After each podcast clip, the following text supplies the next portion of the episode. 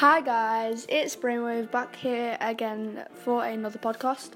Today we are learning how to cook rice. I know you guys might be a bit upset since the time between the last episode. It's just family occasions have sort of restricted it. But here we are with another podcast. Today I'm going to be teaching you how to make turmeric rice. I've made it today. It is to die for, trust me.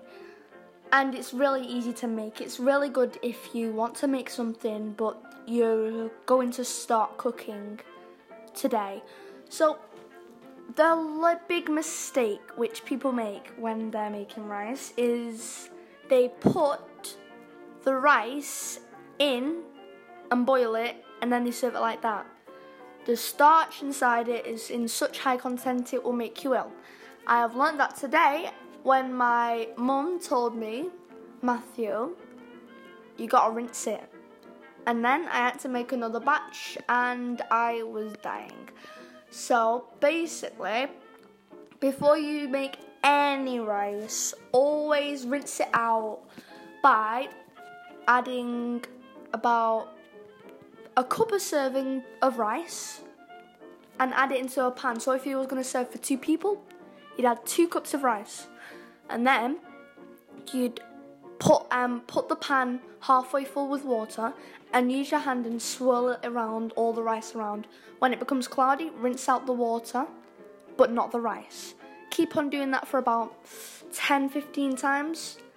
Once that's done, you can put it onto the highest gas mark on your electric or gas stove and then as long as there, there is half full with water, you'd put it inside on the knob, hob, knob hob? Okay, never mind. Hob, and you'd put it on. You'd put it on the highest gas mark. And then you'd wait till it starts to form tiny bubbles. Then you'd put it to gas mark 6 or the middle gas mark Put the steaming lid on it and wait 10 minutes precisely. When that 10 minutes is up, remove the lid, stir it about. If it's soft and it's not clump, if it's soft, not hard, take it out. Try it. If it, you're, if you agree with it, then that is your rice done. You've got to drain it, and then it's ready to serve.